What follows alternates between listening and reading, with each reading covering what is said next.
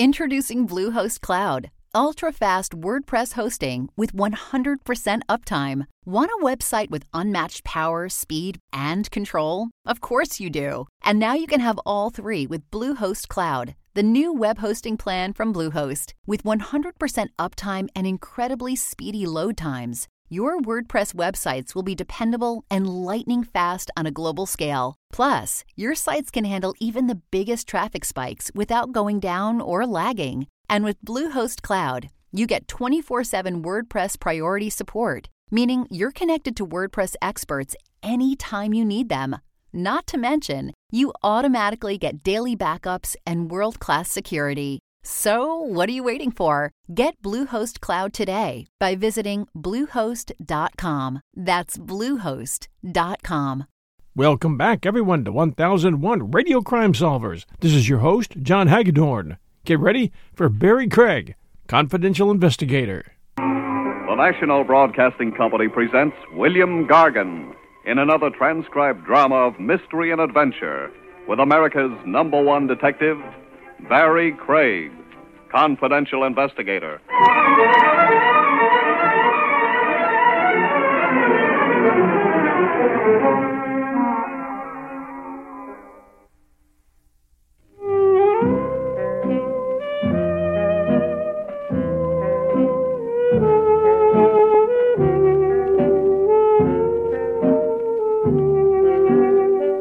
Barrie Craig speaking. On call like I am as a confidential investigator, the open door, come one, come all, you don't always get cases that run according to Hoyle. Every once in a while, you catch yourself a Lulu, a case that puts a strain on your imagination. A case, say, in the category of uh, spookaroo. you find yourself hobnobbing with ghosts and talking turkey to the dead. One like that began for me in the New York office of the Trans Southern Insurance Company of Omaha. I'd been urgently requested to come calling, please, by a claims agent named Brennahan, Roy C. Brennahan. I'll explain the assignment we have for you, Craig. Before you do, answer me this. What's with your regular investigators?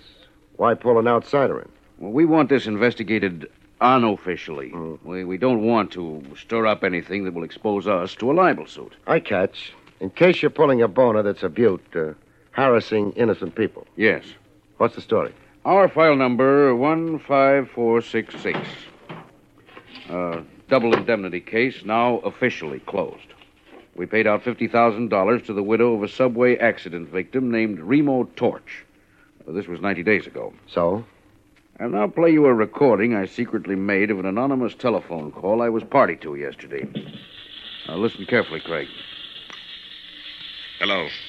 Hello, Mr. Roy Brennahan, please. This is Roy Brennahan speaking. I've got some information for you. Yes? Your company paid a $50,000 claim to a Mrs. Remo Torch three months ago. You remember it? Of course, sir. Uh, Remo Torch fell to his death off a subway platform. What about it? The claim was a fraud. It wasn't Remo Torch who fell under a train. But his widow identified the body. The identification was false. Uh, who are you? A friend. Goodbye. Uh, Mister, wait, don't hang up. Identify yourself, and there's a bonus. But uh, my anonymous caller hung up, Craig, without identifying himself.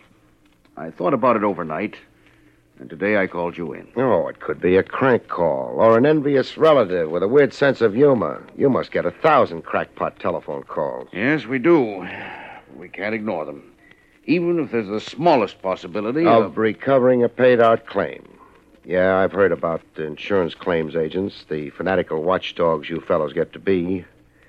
You're hoping and praying I turn up a scheming widow and proof that a third party was pushed off that subway platform and the corpse palmed off on you as Remo Torch. Handle this delicately, as if we have nothing to do with it.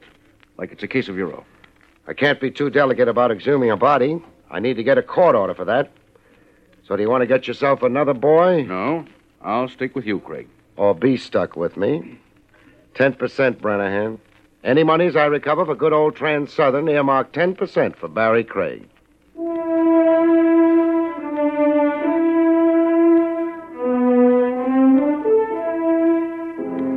While waiting for red tape to unravel on the court order for exhumation of a corpse, I went to see the scheming widow.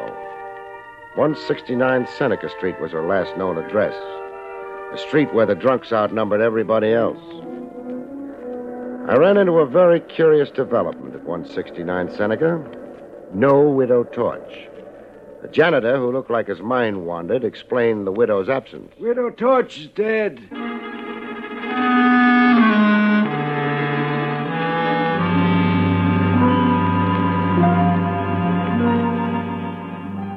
A dead policyholder and a dead, though rich, beneficiary. I had quite a cast of live suspects. The next evening, I drove myself to the Hillcrest Cemetery on Sycamore Street out in Long Island, where the mangled remains of Remo Torch had been buried. I had a signed court order okaying exhumation to serve on the caretaker there, an old geezer named Sam Billings. Going through the big iron gate, I heard the night chimes. Night is a nice time to go calling on a graveyard if you hate yourself. Every superstition you had as a kid comes back to haunt you. You begin to see things and hear things. Going up a narrow path toward the caretaker's house, I heard things. A scream as if somebody was being murdered not 50 yards away. I got to the scream. It was the old caretaker Billings on the ground near an open grave and a dead faint.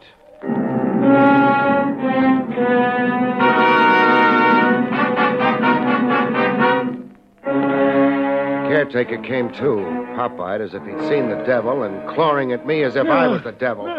Quit it, Billings. No, go away. Keep choking me and I'll have to flatten you. I'm Barrie Craig, a confidential investigator, now concentrating on insurance. Now, if you can collect your wits, old man. You're an investigator. Who'd you think I was? Him. Him? Who? There isn't dead. Makes sense, old man. I was making my rounds like every night when I heard a noise. A noise I'll never forget if I live to be a hundred. The odds are away against you, the hypertension you've got. I turned to look, bringing my light close, and it was the lid of a coffin coming off, as if by itself. Neatest trick of the century. And then what happened? I lived to be a We've already been through that. Then the dead man got up and stood there, alive as you're standing here, all green under the moon. How does the rest of the hallucination go? I watched him go off, not making a sound, and walking in a funny little hop. And then. You screamed and fainted dead away. The next thing you knew, you had your fingernails in my neck. Now get your bearings and throw a light on that coffin. I want to have a look. See, the casket is empty.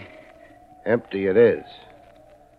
So a stiff came to, forced the lid open, turned green under the moon, and then went on the town. It's something to believe, but I saw it with my own eyes. With that 2020 vision you don't have, did you also see who dug 'em up? Dug him up. That's what I asked, if you'll really open your eyes. Six feet of dirt piled in two neat hills on both sides of the grave. See it?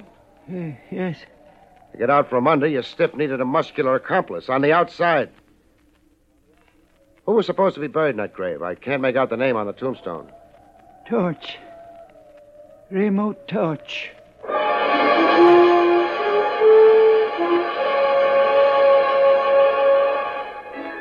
Case was coming to life, but literally. I left caretaker Billings to sleep off his jitters and got into my car. Driving down tree shaded Sycamore Street, my headlights picked up a character moving along the sidewalk in a funny little hop. A funny little hop were exactly the words the caretaker had used describing his stiff who'd come alive. My man on the sidewalk was loping along like that, a kind of hop, skip, like a guy who had no control over his reflexes. I switched from brights to dims, slowed the car down to a crawl, and trailed him into a tavern, a big neon sign advertised as Barnstable Inn. I went in after him. My man wasn't after eats or bottle goods. He was out to make a phone call. I watched him thumb through a directory, then get into a booth. As soon as it was safe, I eased into the adjourning booth to hear what I could hear. I must see you. At once, tonight. Well, you must come. In Burnside Park, near the fund. I'll be there waiting for you. I watched him start for the open door of the tavern. I checked the phone directory where he'd left it open and read off the name where his fingernail had left a line under it. Mrs. Verna Talbot, it said. 2580 Merrydale Drive. a guy risen from the dead was dating a woman.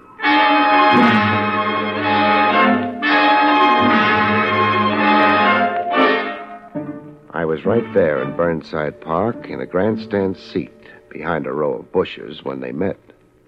My man was hanging off to his side as if he wasn't really meeting the woman, but ambushing her. I could hear her high heels clicking toward him. Hello, Mary. Mary. You're calling me Mary? Yes. You're not who you said you were on the telephone. No, I'm not. It was a ruse to get you to come.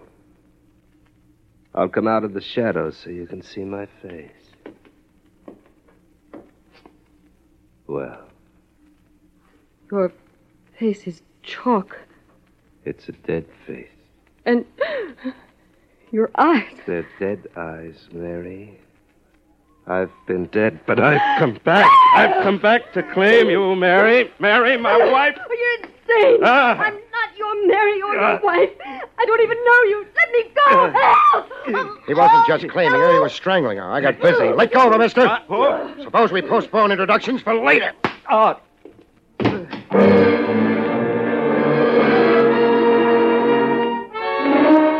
might have been risen from the dead, but he reacted to the old one, too, like anybody else. He was out cold, stiff, like rigor mortis had come back. While he slept it off, I revived the dame and questioned her. I'm Barrie Craig, an investigator, madam. I'd like a few honest facts and no ad libbing. Remember, I probably just saved your life. I'm grateful. The man is insane. You acted as if you didn't know him. I never saw him before in my life. He's allegedly a Remo Torch. He said he'd come back from the dead. So far as we know right now, could be. If you don't know the man at all, why did you agree to meet him here? He telephoned me and said he was Tom Avery. I've known a Tom Avery. Your name is Mrs. Verna Talbot? Why, yes. How did you know? Never mind how. You live with your husband? Yes, I do. But he mustn't know I came here to meet Tom Avery. Jealous? Yes. We get along badly, my husband and I. We're together, but we live separate lives.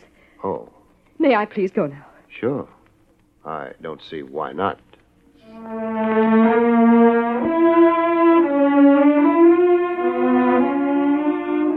I watched her melt into the night, half mink, half woman. Then I sat down to rest up, take stock, and wait. I'd sure found myself a bright way of making a living. There I was in a public park at 2 a.m., waiting for a corpse to rise for the second time in one night. This time out of dreamland.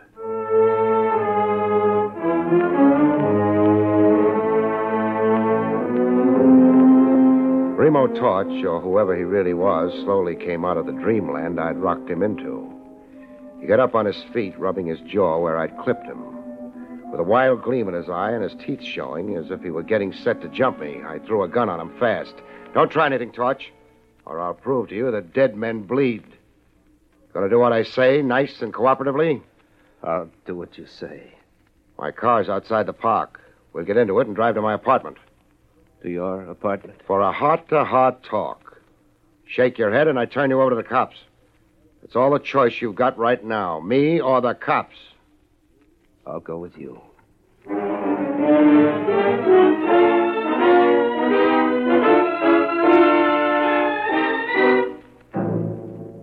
I got him home with me okay and put him to bed.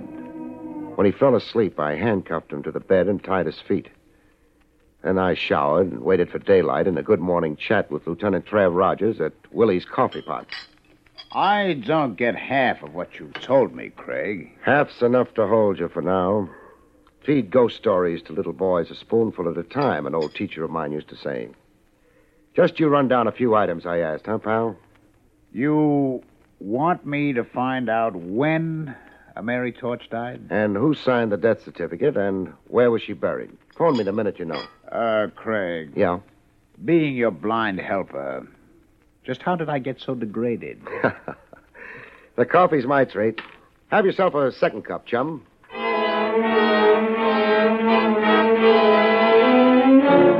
Torch was wide awake when I got back from Trav Rogers. I untied his feet but kept the handcuffs on. All recovered from your busy night, Torch? What do you want with me? I'll settle for the story of your life. I can only remember the story of my death. I died August 28, 1951. Okay, I'll play straight man. Go ahead and tell me the story of your death. My last day alive was a Friday. After breakfast, I left home and my wife, Mary, to take a subway train downtown. In the subway, the express platform was crowded, as it always was. But waiting for my train, I could feel one man closest to me. Why this one man? He went everywhere I went. What did he look like? Seeing him was like looking into a mirror and seeing myself. He uh, resembled you? This man who was always behind me was a man with my face. Oh, go on. He was behind me, this man with my face.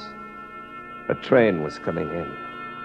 I heard its warning sound, and then I saw it come at me, hissing like an iron dragon with enormous eyes that held me spellbound. I tried to push back, but hands threw me forward, forward into the jaws of the iron dragon. No!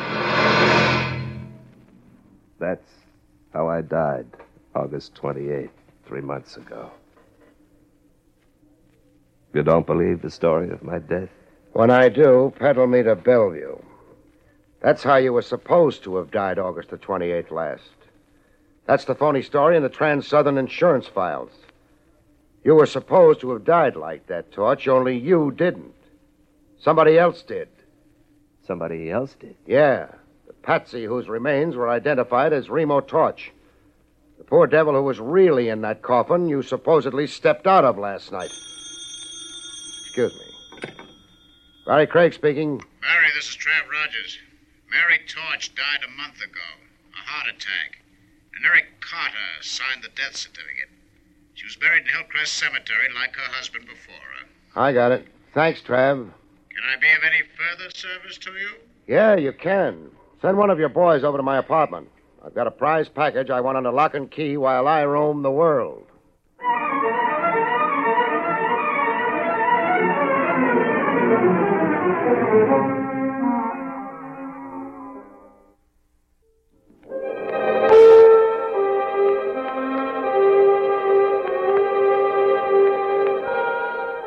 Had the graveyard habit. There I was again at Hillcrest Cemetery, waving another court order at old caretaker Billings. This time with the name Mary Torch spelled out on it. Old Billings read the court order, sneaking a little foolish grin at me as he read. Here's to be an order, Mr. Craig.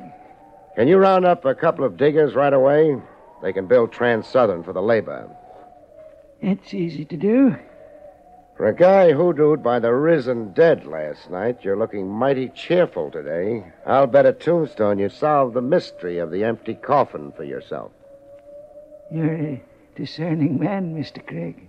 You found a body somewhere. The body the real Remo Torch sneaked out of that coffin before he got into it. In time for you to come along and get an eyeful. I'm right, huh? You're right. And I'm a foolish old man. Where'd you find the body that was buried as Remo Torch? Not 20 feet from where we're standing. Show me. Right here, by those flower beds it was. Buried shallow. Flowers had been tramped on, and I went to investigate. I saw the dirt had been turned over fresh, and then I noticed a foot. A foot sticking. Cut. Leave something to my imagination. Now go round up those diggers.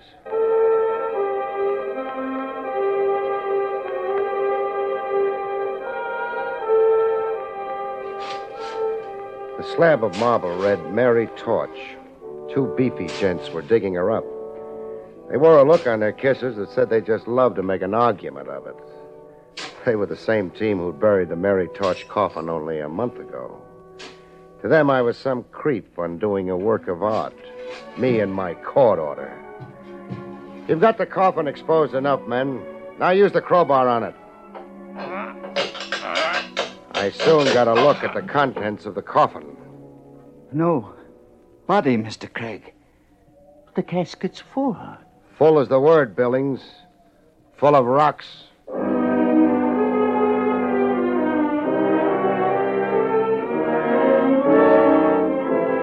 The answer to the rocks was obvious. Mary Torch's death was a phony, and ditto her burial. I found out how it was maneuvered by an entry in the cemetery record book. It's uh, the name of the undertaker you want? Or whoever supervised the so called burial. Huh. Here it is. Mary Torch. And Eric Carter supervised the burial. Does the name mean something to you? Does it? Eric Carter's the same joker who also signed the phony medical certificate.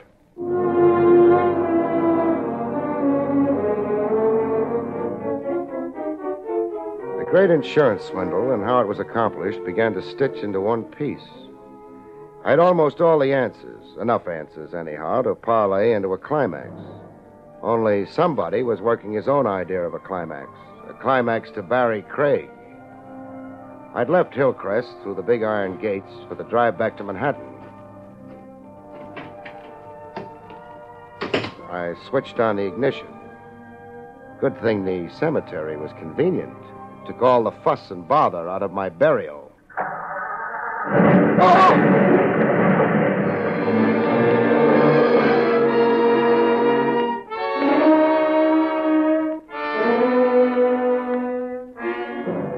The risen dead. I was getting a whack at the trick myself. I was dragging toward a light. A light no bigger than an arrowhead. Waiting for me somewhere at the end of a long sleep. And bells. Bells tolling morning. Morning, the bells were saying. And wake up, Craig. Wake up. Craig, look at me. And the voice. The face. The face of someone I'd seen around the trail. Rogers. How did you come to die, Trav?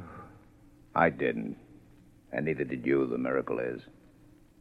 You're in Shore Park Hospital. In emergency. A time bomb hooked to your starter cable. Step on the car starter and blow yourself up. A gimmick with whiskers. A long gray beard. It's an old murder device, moth eaten, but they got you, Craig.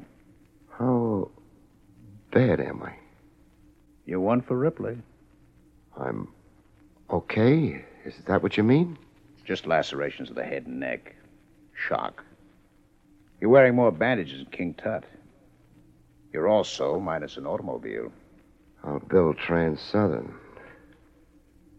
Trav, get me out of here. I want Remo Torch back.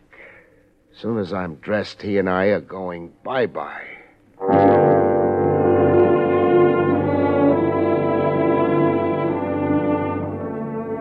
I taxied Remo Torch across town to an address in my little black book 2580 Meridale Drive. I'm reuniting you with the lady you made a scene over last night, Torch. Yes? You. Us. May we come in? But, You remember Remo Torch? well, yes, of course. After last night, could I forget? I guess not. Especially since he only tried to strangle you. It'd be even harder to forget him if you were his wife. His wife. I'm Verna Talbot. My husband is George Talbot, a manufacturer's representative. Hooray for employment. Is your husband around? Yes, Introduce him to us. very well. George, Yes, Verna. this is my husband, Mr. Craig. That's him. Him, Torch? Him who? The man with my face. It's my murderer, my murderer. Get this madman off me. Torch! No more of that. Let go of him.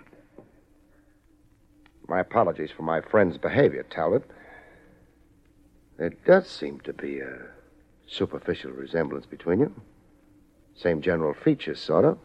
Nonsense. This man's plainly insane. Insane like a fox.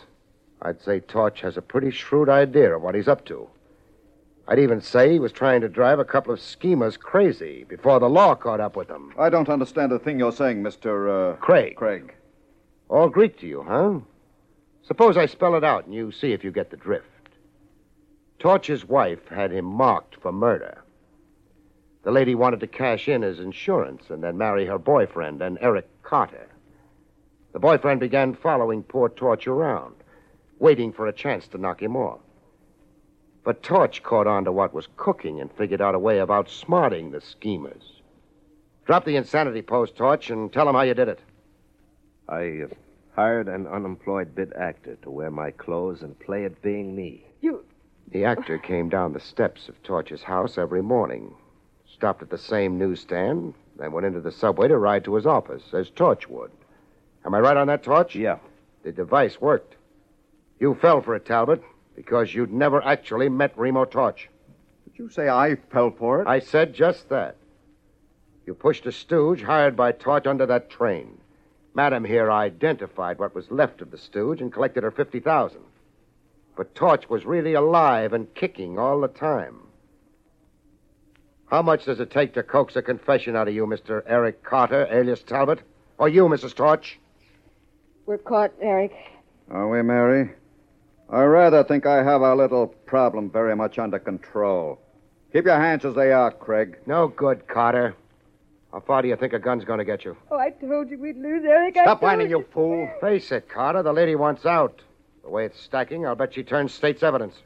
Now, drop that gun. Get back, Craig. I said drop it. you crazy fool. Let go, Mike. Oh. When you shoot somebody, Carter, be sure you keep possession of the gun. Craig, I, I didn't mean to shoot you. It was an accident in the struggle for the gun. Craig, don't shoot me. Tit for tat. In a minute, I'm going to pass out. I don't want you on the loose when I do. Tit for tat in the leg. Just enough to make you stay put. Craig, no. Torch, Yes, Craig. call police headquarters. Rogers. Lieutenant Trav Rogers.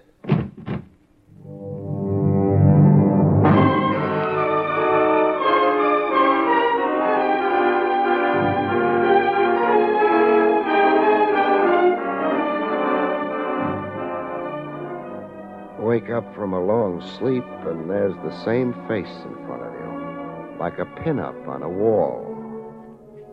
Don't look now, Craig. But you're back in Shore Park Hospital. Emergency. What's my medical complaint this time? Bullet in your left thigh. You'll be out in a week.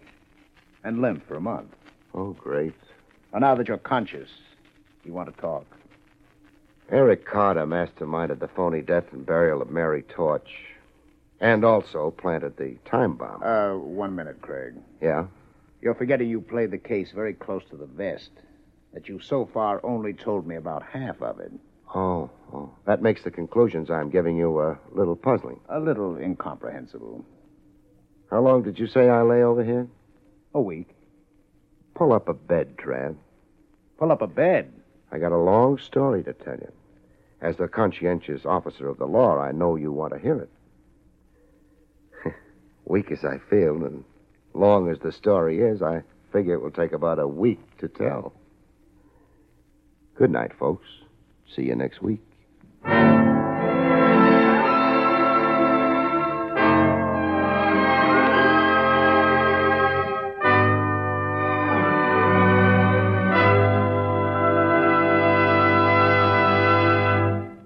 You have been listening to William Gargan in another exciting transcribed mystery drama from the adventures of Barrie Craig, confidential investigator.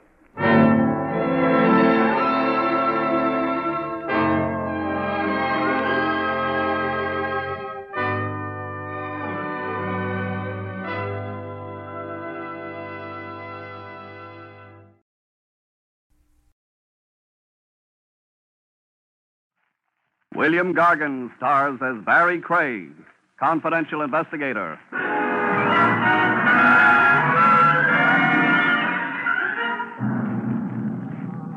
There's a big house up the river that always has the welcome mat out, folks. Just drop in. Any old uh, crime.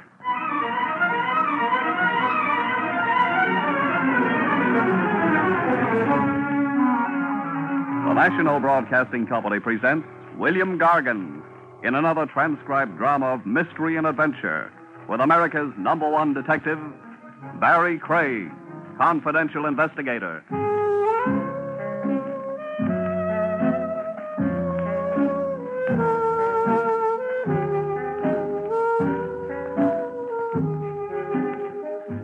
Barrie Craig speaking. The streamlined confidential operator keeps a case file with a nod to police regulations and with an eye to posterity. A book of memoirs someday, you figure, to show your grandchildren you were full of hustle yourself once upon a time. You keep a well detailed file. Case number so and so, the nature of the crime, the principal actors, the outcome. And page one stating by who and just how were you pulled into the felony in the first place. Take the file in my hand right now, numbered 113. Who asked me into the case reads Father Neptune. Father Neptune, old man C. Case I worked gratis. The old man didn't even throw me a fish. I'd been at a sailing over to West Side Pier, seeing a friend off. I hung around the docks for a while, walking off the champagne and canopies, and wondering what there is about a lonesome river at night that makes the little man inside you cry. Well, about that time, Father Neptune decided to take my thoughts off me and transfer them to a mermaid and the drink. A drowning mermaid, the way it sounded. Where are you? Over here. I can't swim. Oh, December is a great month for a dip into the river if you're a polo bear, but in I went. Hey, hey, grab a hold of me. Oh, oh, oh, hey, I didn't say a stranglehold. Cooperate your rescue, lady, or I'll have to. Okay, much as I hate to.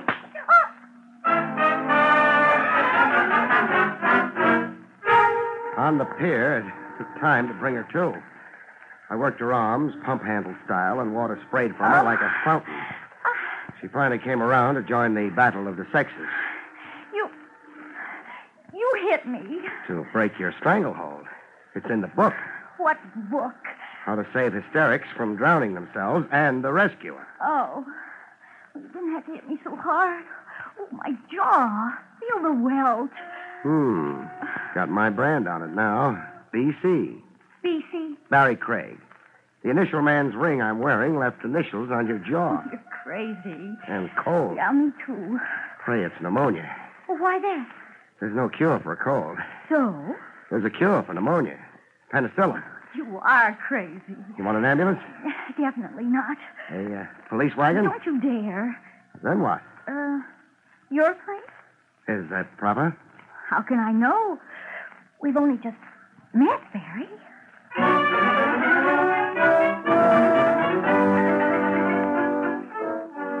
We got into dry things, and properly enough to rate a good conduct medal from the mayor. I got a hard, square look at my mermaid. Okay, a face and a figure that makes truck drivers water their whistles. Um, penny for your thoughts. I'm wondering About? how many lies you're going to tell before you tell the truth. No more than I can help, I promise. Your name? Susan Lynn. What made you go for a swim? But I can't swim. That's what I mean. I, I, I fell into the river by accident. I, uh, I was walking and my foot caught on a loose board on the pier, and Start all over again. I wasn't pushed in. No? No. Fact is, I jumped in. Why? I'm like that. Peculiar.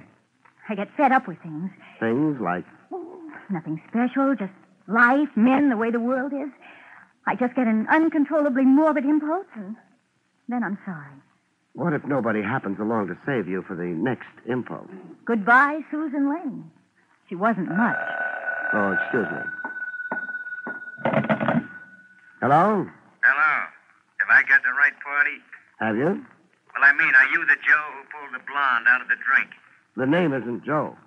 I followed you to your joint, white guy. And my phone number? Your name's in the bell, Barrie Craig, and your number's in the book. I see. Are you interested in hearing what I got to tell you? I've heard nothing so far. Well, open your ears, stupid. Hey, don't believe anything the dame tells you. I don't. What'd she tell you so far? That dill pickles make her hiccup. Okay, be a dope. All right. She said she'd attempted suicide. Baloney. She was tossed into the drink, picked up off the ground, and thrown to the fish. You know that? I saw. Where do you fit into this? We won't go into that. Another thing.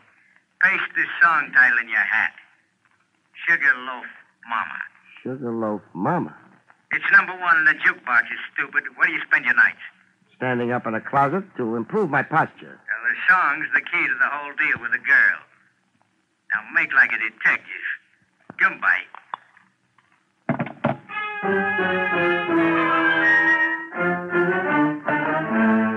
I made like a detective with Susan. All right, I did lie. Somebody attempted my life. Who? Oh, he wore a mask. And why?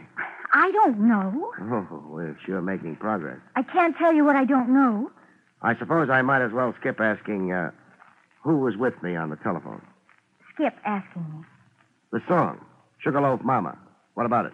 It's a huge popular success. I heard. I work for the music publisher who owns it. I'm his stenographer. The publisher owns it, you say? Did the publisher also write the song? Yes, but that's something now in, in dispute. Between whom? Mr. Sampson, the publisher, my boss, and a songwriter, Mervyn Marlowe. They're fighting a lawsuit over the song rights, over the profits. And uh, you come in where? I'm a witness for Mr. Sampson. Testifying to what? That my boss never personally received a song submitted by Mervyn Marlowe. That it's our firm policy to return unsolicited manuscripts unopened. Who's telling the truth? Your boss Sampson or this Marlowe? You ask a lot of questions. One of them may be trying to murder you. Yes, I know. Don't you care? Do you? What if I do? Then you'll protect me and worry about me. Now, I want to get back into my clothes and go home. Oh, here. Your duds. The radiator steam dried them. Use the kitchen. Thanks. And uh, don't forget this. This? Oh, my ring. Say, it's quite a rock. Don't be fooled. It's only a cheap Mexican diamond. I'd never believe it. A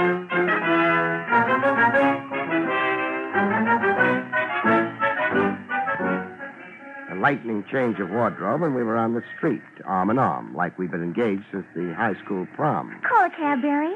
Taxi! Hey, taxi! Want uh, company going home? I was wondering when you'd ask me. Get in. Don't try it, cousin. Huh? You just say something? I said stay out of my cab. Now, wait a minute. Oh, You were going to make a quarrel out of it? that was before your gun. Barrie, The gun's pointing at me, Susan. Yeah, relax, lady. All you stand to lose is his company. What's my loss? Skin off the top of your head. Now, I want ten minutes before you phone the cops. One favor, please. What? Do it to me over here, close to the left ear. What's a gag? You're not the first to take a liking to my head. Oh. The rest of your head's still sore, huh? And unhealed. Uh, if you're going to. Sure. Close to the left ear.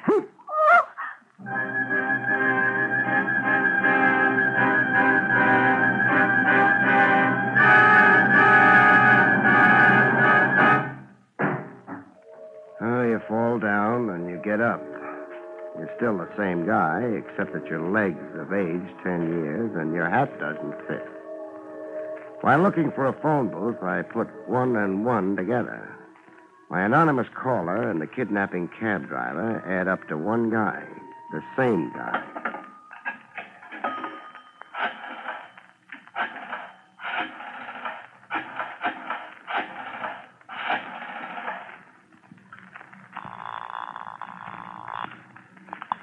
Hello. Give me Lieutenant Trav Rogers, please. You've got him, Craig. Oh, oh, your voice is changing, Trav. Should I worry? Over losing a squeaky soprano? Is this an official call or are you just passing the time? It's official. What about? Mayhem in December. I found a girl and lost her. Sad. I can refer you to a Lonely Hearts Club. A torpedo masquerading as a hacky put the snatch on her. More facts, please. Susan Lane, five feet two, blonde, blue eyes, wrinkled dress that needs ironing. Wrinkled dress. Stop prying into my inner life. The hacky, so called, was heavy set, meat faced, with uh, jowls like Pluto the dog. Brown and white taxi cab. Did you get the license number? No, no, I was about to when I uh, fell down and hurt my head. You were assaulted? If there's a law against slugging confidential investigators, There isn't. We hand out decorations for it here at headquarters. What danger's the girl in? catching a cold, Catching a cold. a permanent cold. Send out a general alarm, Trav. She's too beautiful to die. Who isn't? Uh-uh, now. No personality. Goodbye now.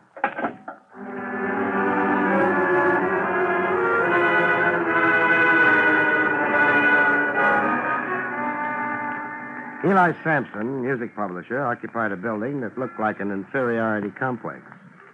Calcimine streaks for paint, outside windows with the dust of ages on them, and a broken down staircase that made you feel like a dinosaur walking on eggs. The staircase was going to loom big in my future, as I soon found out. The first warning I had was a shot. Correction, two shots, and then a yell from an upper landing. A yell of bloody murder enough to freeze me in my tracks. I stood still automatically in the middle of the staircase, and that was my undoing. What sounded like a stampeding herd was coming smack at me. Him Stop him! Him was a wild-eyed maniac who looked like he jumped out of a straight Out of my way, you. I'd love to oblige, but narrow like the staircase is, it's a bottleneck. I said out of my way. I'll need time to shift to reverse. Let me do it for you.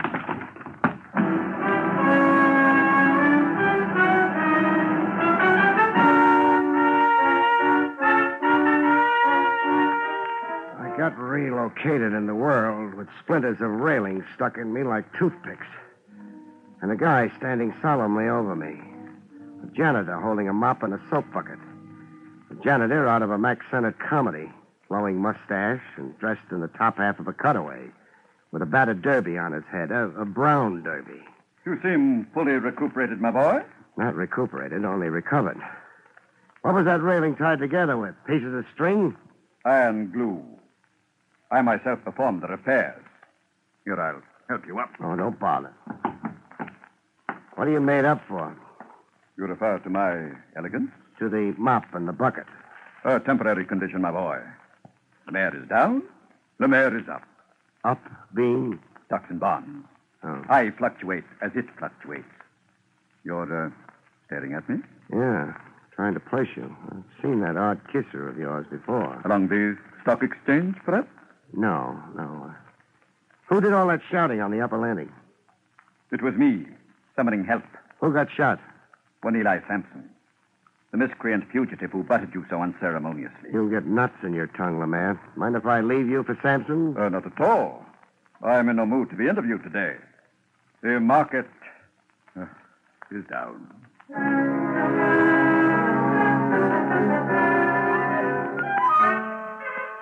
Found Sampson in his office, fluttering his eyelids. Oh. How do you feel? Dead, dead. That makes you a talking corpse. You got a career in vaudeville ahead. Oh, that maniac Mervyn Marlowe murdered me. Yeah. Burned your left wrist a little. Only a flesh wound. Not much damage for two point blank pistol shots. Oh, I'll lose the arm. I'm sorry to disagree. Well, then it's a miracle. Yeah, music publishers never die, they just fade away. Oh, here's the gun used on you. It was thrown down. Yes, that's the gun the maniac terrorized me with. Give it to me. It's evidence for the district attorney. I'll keep the gun a while. But. I'm a licensed detective. This Mervyn Marlowe is a songwriter battling you in the courts? A songwriter? A song thief? He didn't write Sugarloaf Mama? Lies. His claims are lies. Mervyn Marlowe can't even write his own name. He can't shoot straight. That makes him kind of useless all around. Uh, Sampson. Yes, yes. A girl, Susan Lane. Susan Lane, my stenographer? Your late stenographer, maybe. She's been kidnapped. Kidnapped? By whom? Tough. Hired by Mervyn Marlowe. What motive would Marlowe have? To shut her up. To stop her from testifying to the truth when we go to court. The truth being? That nobody here read his song manuscript or even opened the envelope. How big is Marlowe's temptation to murder? Come on, Sampson. Don't shy at boasting. Sugarloaf Mama is a gold mine. Sales in sheet music alone run over $100,000. Motive plenty to keep Blondie from testifying at all costs. He'll kill Susan. You'll find her dead. Where do I find Mervyn Marlowe? In a garret in East Harlem, uh, 3601 First Avenue. A crazy bohemian in a cold water garret with a piano. 3601 First Avenue. Call yourself an ambulance. Let that wound infect, and you'll be the one armed wonder of the music publishing business.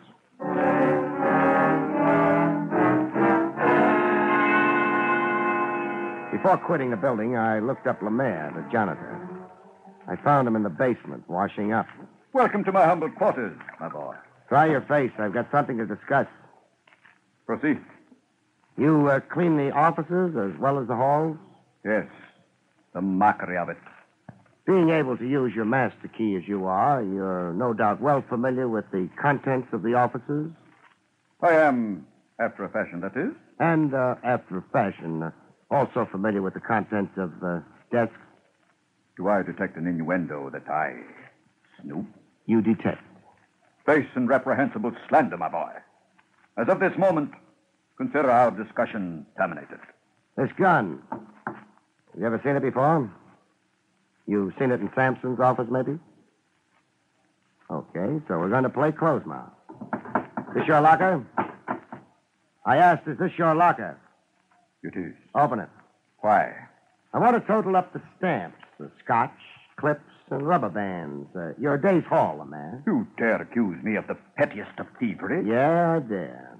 You see, I uh, placed your odd kisser where I'd seen it before, that is. The south of France, was it? The uh, Rogues Gallery, it was. Weldon Lemaire, alias the Baron.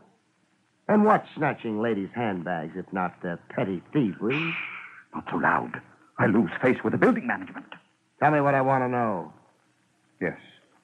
I have seen this precise pistol before. Where? In Mr. Sampson's desk drawer. The uh, bottom left drawer, if my memory serves. Uh, you've cost me a pretty piece of change. Hmm, the blackmail you could have wrung out of Sampson. So it's Sampson's own gun, huh? The old reprobate shot himself? The old reprobate sure did.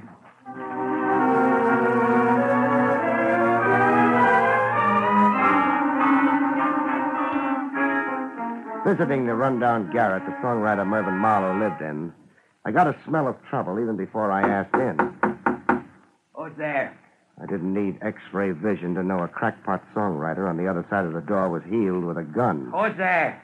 I want to talk to you, Marlowe. The door's unlocked. Come in. Come in and not hello to a gun. An old familiar situation. I came in, but with a bang. Oh! Marlowe was out cold with his fingers coiled around a gun. A gun I relieved him of.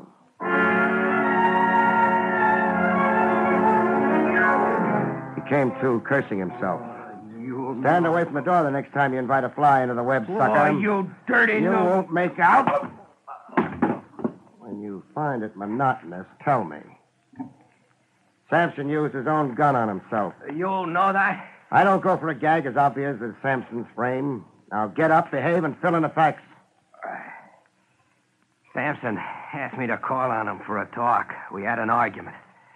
Sampson said if I didn't drop my lawsuit, he'd, he'd scandalize me as a mad dog murderer. I socked him one on the jaw, and Sampson grabbed a gun out of a desk drawer. And? He said he'd frame me if I didn't sign papers swearing my claims to Sugarloaf Mama were a fraud. He said he'd swear the gun was mine and that I'd come in to kill him. That he'd overpowered me and seized the gun after I'd fired at him. When I ran out, Sampson fired two shots, not at me. At himself. He gave himself a flesh wound. Ah, that's Sampson all over. Anything for a buck. A hundred thousand bucks. Money belonging to me. He stole my song. You'll have your day in court. Yeah, with Sampson's lying stenographer perjuring herself for the boss. Now that we're down to her, where is she? Where is she? What are you talking about? Susan Lane was kidnapped. Now what frame up? You and Sampson are the interested parties. If she was for Sampson, she was against you. So? So only you'd have a motive in shutting off her testimony, it would appear. If you arrange the snatch, Marlowe, you're a sucker. Get out from under while you can. Ring off. I had nothing to do with it. How about an attempt on her life on the docks? Nope. You're incapable of it? I'm capable of it, but I didn't do it. You own a hat? Sure, why? Get it. I'm taking you to the headquarters. What for? You'll only land on the floor again. Protect you against yourself. That wild gleam in your eye belongs under temporary lock and key. I spent years writing a song, picking my brains, days, nights, starving in this filthy, infested hole. So that swindler That's just could- what I mean. The fire night you're cooking at, you've got to explode. If you're really innocent of anything so far, I want to keep you that way. Walk in front of me.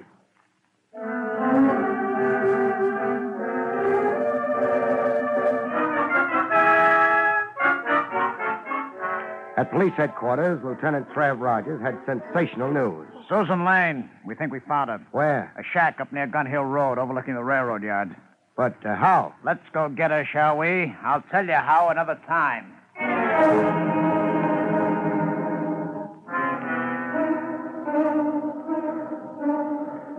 It was Susan Lane on the attic floor of a seedy looking frame dwelling, trussed hand and foot and dead to the world. She's asleep. Here's how we were tipped to her whereabouts. The telephone? The receiver's off the hook. The girl squirmed enough to roll against it and knock the receiver off. The operator became suspicious and called police? Right. Help me untie her, Trav. I've got a pocket knife. Hey, Susan, wake up. Huh? Susan, it's me, uh. Barrie. Oh, she seems dopey. An overdose of sedatives, I'd say. See how the uh. pupils of her eyes dilate? Somebody figured that uh, sleep, she couldn't make a disturbance. Where am I? In the arms of the law, baby. I've never seen you this romantic, Craig. I've always had a soft spot for struggling stenographers. Let's all ride downtown now, huh?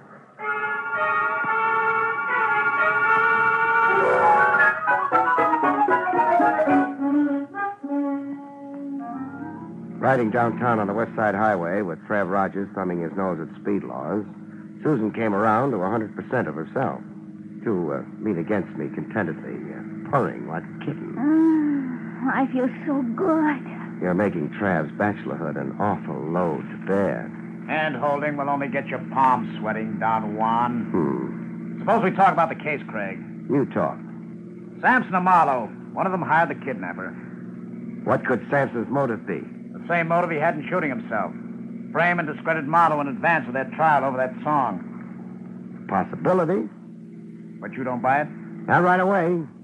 Oh, uh, take that exit and pull up to Pier 41. What for? It's the pier where the case began. Began for me. Some clue you missed there? Uh, reconstruct the crime. Isn't that standard approved routine? All right, Brain. Pier 41. Susan, Uh, yes? follow me. I'll, I'll need your help. All right. It uh, began about here. I heard a cry for help. Uh, is this about where you were when a masked somebody threw you into the river? Was. Yes, I think so. Good. Now, let's reenact it. Uh, stand facing the river. Uh, yes. I'm the masked mister. I steal up behind you, grab a hold. Don't be ticklish. I hoist you into the air, so. oh Craig, do you have to be that realistic? Yeah, oh, I have to be. How else can I heave a cute little bundle like Susan into the drink? Craig, you maniac, she can't swim. Oh, can't she? But you saved her life in the first place. Yeah, that's what she wanted me to think. That was the hook, and I swallowed it. She can't swim, huh? Look at that Australian crawl. She swims like a fish. Yeah, good old will to self-preservation. I was counting on that to convict her.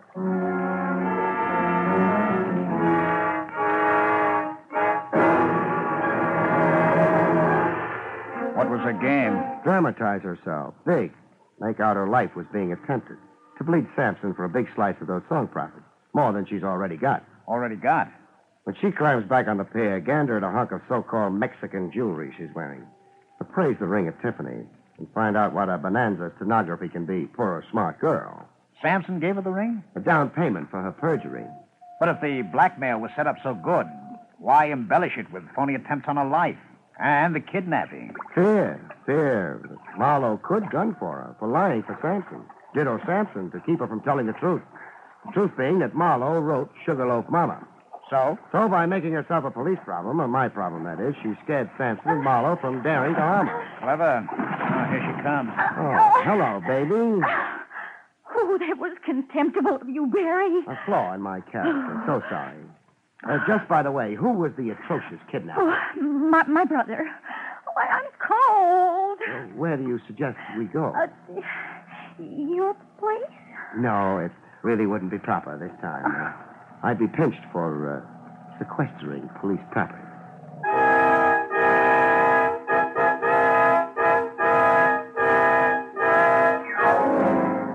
Case solved. Only Trav Rogers didn't let me just walk away from it. At his insistence, I had it dragged down to headquarters. to hunt and peck away at a typewriter. How's your detailed police report coming along, Barrie? I'll be a month at it the way I type. Hmm, sad. Why are we so suddenly uh, so uh, so clerical? Regulation, Section 6, paragraph 4, governing confidential operatives, states. Spare me. But why in such a confounded hurry? Why right away tonight? I've got flight tickets for St. Nick's. Susan Lane's under arrest. Thanks to you. I can't just book her, not without a precise stipulation of charges. Then get me a competent typist. Sorry, they've all gone home. Patience, Barrie. Just put one word after another. Hmm. All this for a case I worked without a fee yet. Oh, by the way. What? Speaking of fees, the fact is, Miss Lane was uh, uh, sporting enough to worry about that. Are you kidding? No, no, I'm not. She said you were working for her, even though it did boomerang for her.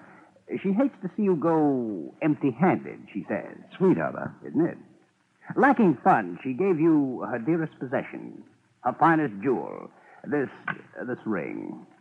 Hey. Why, Trav, the rock's worth five G's if it's a penny. I'm sure. And now, if you'll uh, hand it back. Hand it back? What for? Regulations governing extorted property. the girl, unfortunately, came by the ring uh, dishonorably. you kill yourself. Good night, folks. See you next week.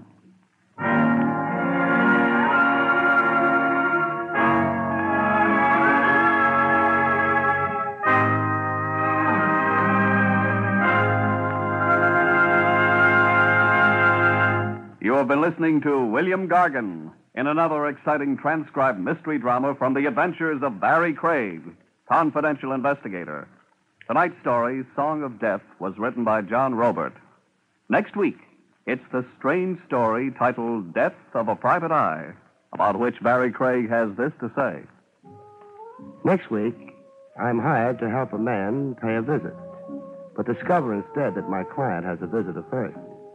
That visitor being death. See you next week, folks.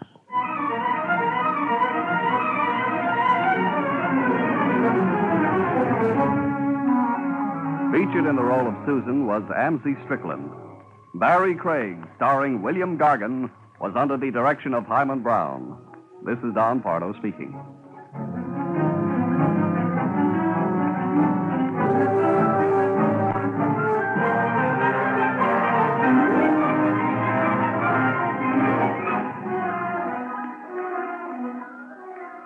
Now enjoy Meredith Willson's Music Room on NBC.